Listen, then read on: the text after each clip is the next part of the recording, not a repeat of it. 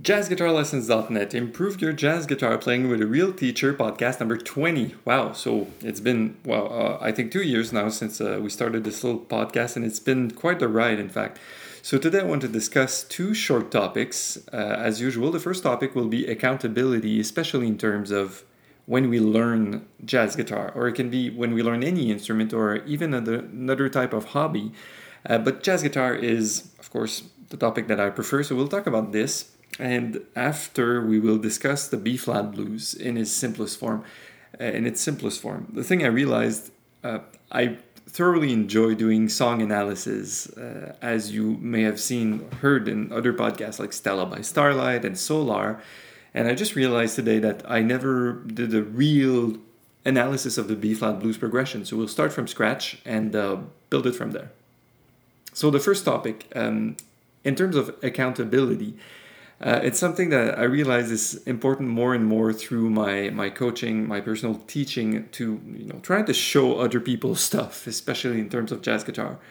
Um, accountability means that you have something that you owe somebody in a certain way, and my personal realization um, well, this is very personal. I don't really like to talk about me, me, me uh, in terms of teaching, but this is the case. I, I realize that it's easy to deceive ourselves, to deceive ourselves more than anybody else. So I would like to encourage you today in this podcast to find ways where you can be accountable, especially if you can get accountable to other people, towards other people with your progress.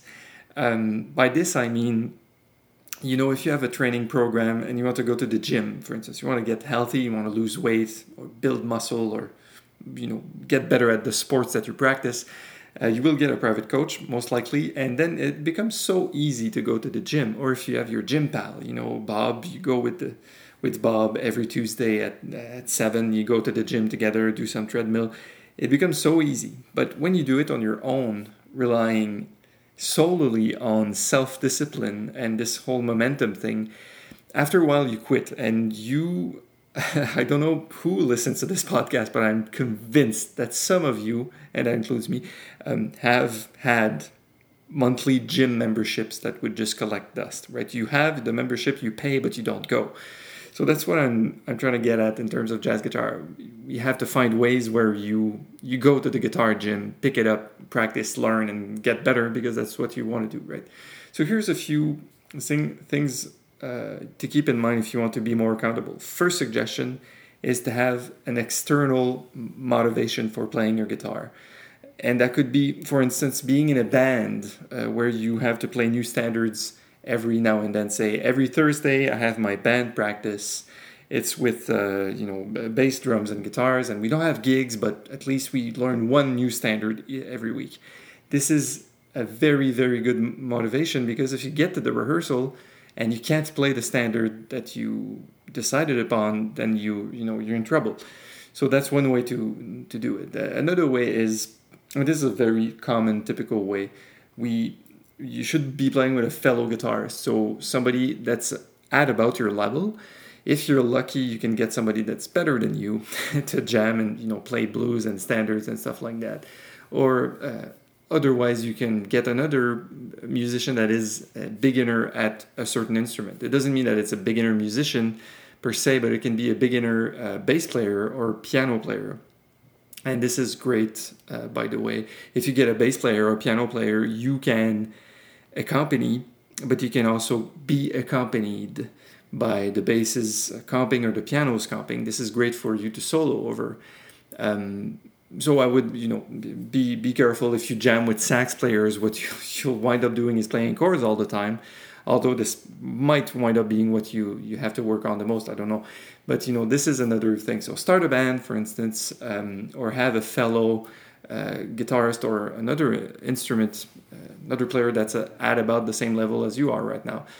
Um, another thing you might want to do is take lessons, take private lessons, and uh, of course, I'm preaching uh, my own thing, right? Uh, I've been teaching for 15 years now, and I've been realizing this slowly. the the accountability accountability thing in terms of lessons, it's not always a good idea because I've had several students in the past come to me and say, you know, I used to take lessons with this local guy uh, every week, 45 minutes. And what happens that you play during the lesson and you practice the day of the lesson or the night before just to show your teacher that you've been practicing this stuff and then that's it right you're not you're accountable but you're only accountable to a certain extent because he's not going to give you um, to give you uh, schmuck for not having practiced the stuff right so it's what I've been trying to do personally uh, through the website right now. I'm trying to refine the coaching program so I,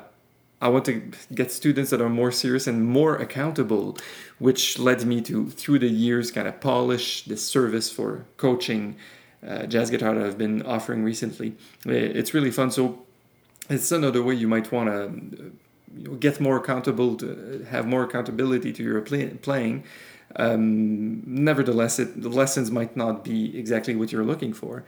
Uh, for instance, if you have really good discipline by yourself, like your self discipline, and there's a local community of jazz players that are good, well, good, quote unquote, say better than you, uh, if there's a jam session, you can give yourself a challenge. And prior to even attend, write write this down on a piece of paper, say, I'm going to attend the jam session three times, not even bring a guitar. And then the fourth time, I will be playing one tune with those guys. B flat blues, I, I don't know, uh, autumn leaves, uh, whatever blue bossa, whatever tune that you find that's easy for you.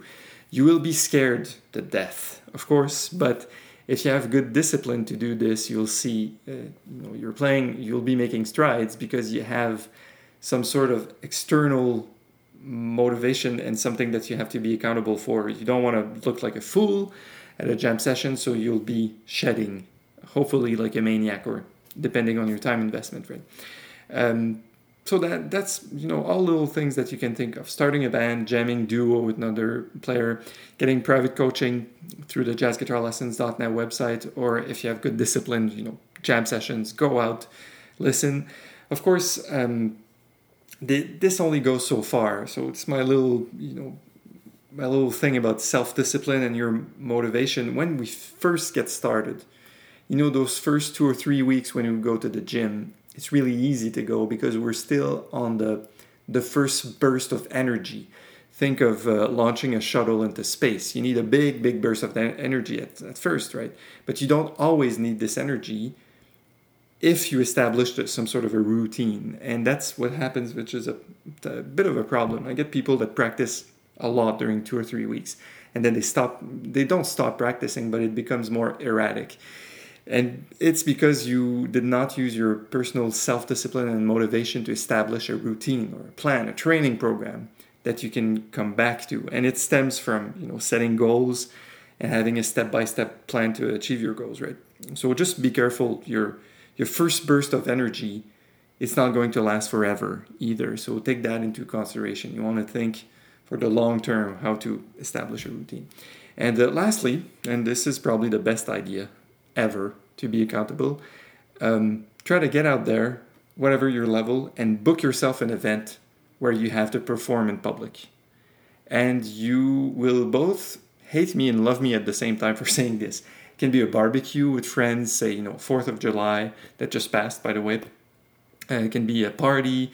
Uh, it can be just a family reunion, or it can be a cocktail. Uh, if you have a cocktail hour to play and you say, oh my God, now we're a jazz trio, and here we go. You know, we have to play 10 standards during this time.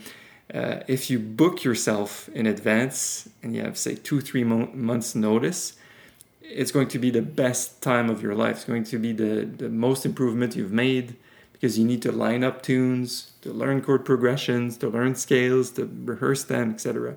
So, um, so that, that would be the last and probably the best thing that you could do. It's not always easy but uh, you could be surprised. Just you know walk down to your local coffee shop. You know they have paintings on the wall and and different artists and just say you know i have a jazz trio. Let's do it. And um, that's this going to kick your butt kick your butt really. It's going to be a really good experience for you. Nice. So that's it for accountability. Wrap up. Try to find ways where you feel like you owe something to somebody else in a good way in terms of your jazz guitar improvement and the way you, you want to perform in public. Good. Now let's talk about B flat blues. and do a quickie run through the different progressions. So there's several questions on the website, on YouTube, or by email. And the thing is, what you know, what's the difference between um, what's the difference between my uh, my Chuck Berry blues if I know this stuff or that that that blues that we hear BB King play and Eric Clapton play, and now we're playing jazz blues, and it should be the same thing. Well, kind of. It has the same roots, but um, let me just see here. Okay, so if you want to go to a jazz jam session, you're not likely to be playing like you know this type of blues. This is not what's going to happen. So I want to run through in the podcast today what you can find on jazzguitarlessons.net slash jazz-guitar-blues.html. It's a web page and it, it explains uh, five of the most common blues progressions in jazz in order of um, complexity. So there are three uh, red, big, big red letters, and the one we're going to do today is B flat. So you can download the B flat blues PDF and follow along. Uh, if you're listening to this in your car, it's not recommended at all but whenever you can, you can take a look. So I want to go through the first three progressions, which brings you far enough so you can attend pretty much any jam session in America and say, I want to play B flat blues, and you'll be fine, right? So it's how we jazz it up so we get to a point where it sounds like a jazzy blues instead of a typical 145 blues. All right, so progression number one in the PDF, it says the most basic 12 bar blues, three chords, one, four, and five. And why we say one, four, and five? Because one is the B flat note. And if we play the scale, like a major scale, one, two, three, four, four is E flat. So the note E flat represents the four. We build the seventh chord on the fourth degree. And we do the same thing on the fifth degree. One, two, three, four, five, five. Um, so the basic idea is that those chords are dominant seven chords. So B flat seven, E flat seven, and F seven, and that's all we need in order to be playing on a, the the basic one four five. Say you know I said um, the BB King or this type of stuff. So what I'll be doing now is using a metronome and playing just shell voicings. So voicings that sound basically like this root seventh and third or root third and seventh. I'm not going to give the fingerings now because I can't, you know, display them on the screen for you, but at least you get an idea of how it sounds. So let's let me just play once through it. A one, two, a one, two, three, four. Just quarter notes.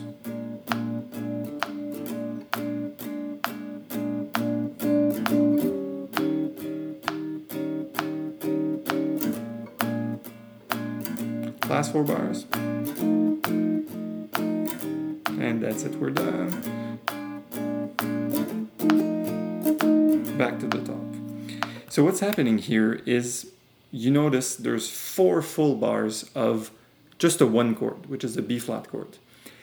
Then there's two bars of four, the four chord, four Roman numeral, E flat, and um, two bars of four and two bars of one, and then there's the last section we, we can call the turnaround if you want where it goes through five four and one. So i i believe it's better to look at the blues and think of it as three sections of four bars. So the first section is obviously just one as in the, the one the tonic the, the one chord the b flat chord. Then the second kind of section of four bars goes to four and back to one and the last section is where everything turns around where we get this cadence where we feel that it's it's wrapping up that's it it's over.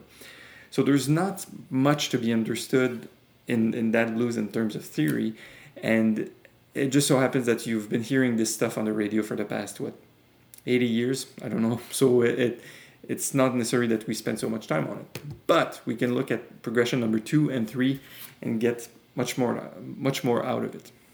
So Progression number two in the PDF, which I called a simplified jazz blues. It, the, the, we'll just outline the theory and the difference between the first one and this one. Well, first of all, instead of sticking to the one chord during four bars, like one, two, three, four, another one, uh, that's four bars, it's very long, we go straight up and alternate with the four chords immediately. So a one, two, three, four. See, we go to the E flat chord immediately. That's the first thing that's happening.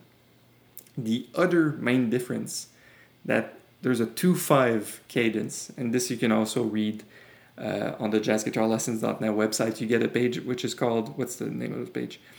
Uh, the No Nonsense Guide to Jazz Harmony, I think it's called. And you'll see what a 251 is, what a 25 is, etc.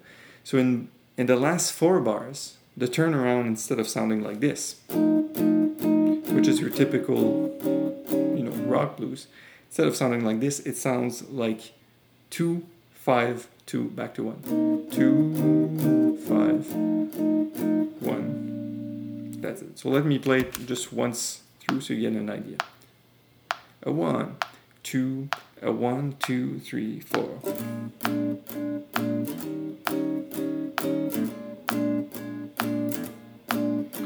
Bar five.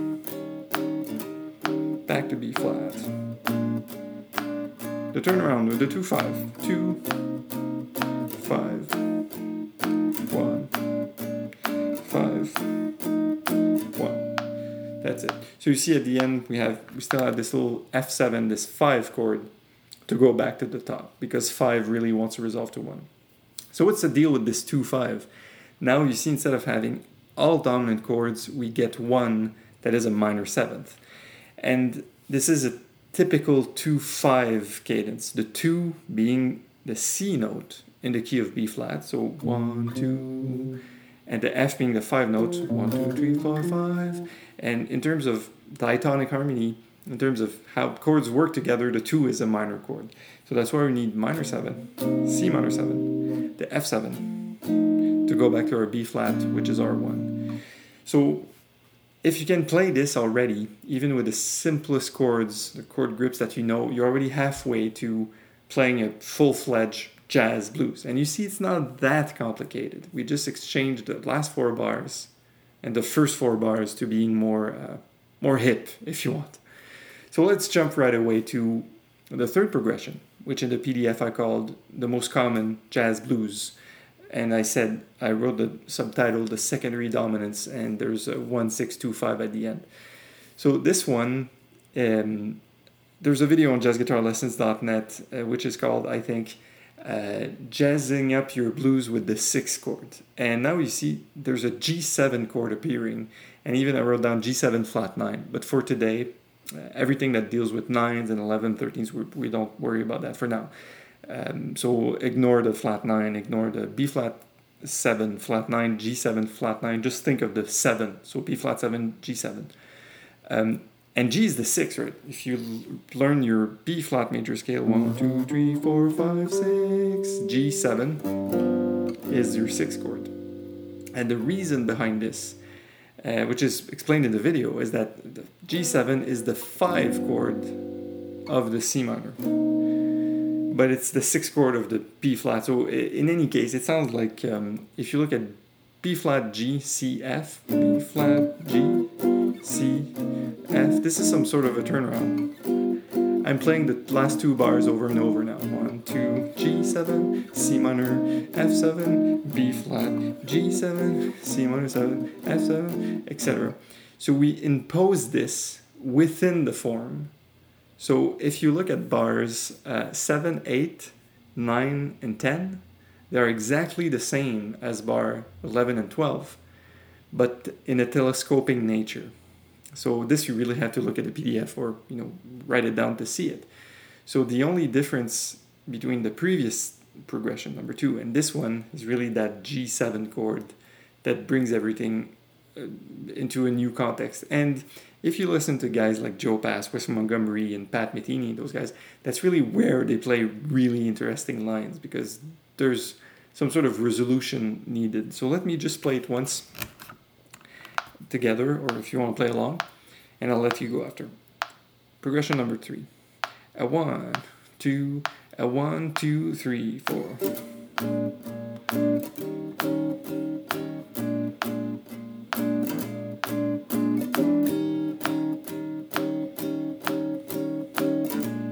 Watch out for the G7. G7 now. C minor 7. F. And we're done. Yeah. So as you can see, we started from a 1 4 5 blues, which only had three chords, uh, three dominant chords, and now we added a 2 5 at the end. We added that sixth chord, that G7, and this little turnaround 1 6 2 5. And we pretty much got from what's very, very traditional, very straightforward to a more hyper, kind of hip, jazzy sound and that's really the beginning of trying to to play more chords and play more interesting lines within your your jazz blues is by having to run through different changes right so i hope this helps in any case this was very 10 minutes you know let's do an analysis of chords on the blues but uh, you can find a whole bunch of information there's a master blues page on jazzguitarlessons.net there are several videos where you can dig into the harmony and how to build lines over those. And uh, I will let you go. I'll see you in the next podcast. My name is Mark from jazzguitarlessons.net. Improve your jazz guitar playing with a real teacher. Take care.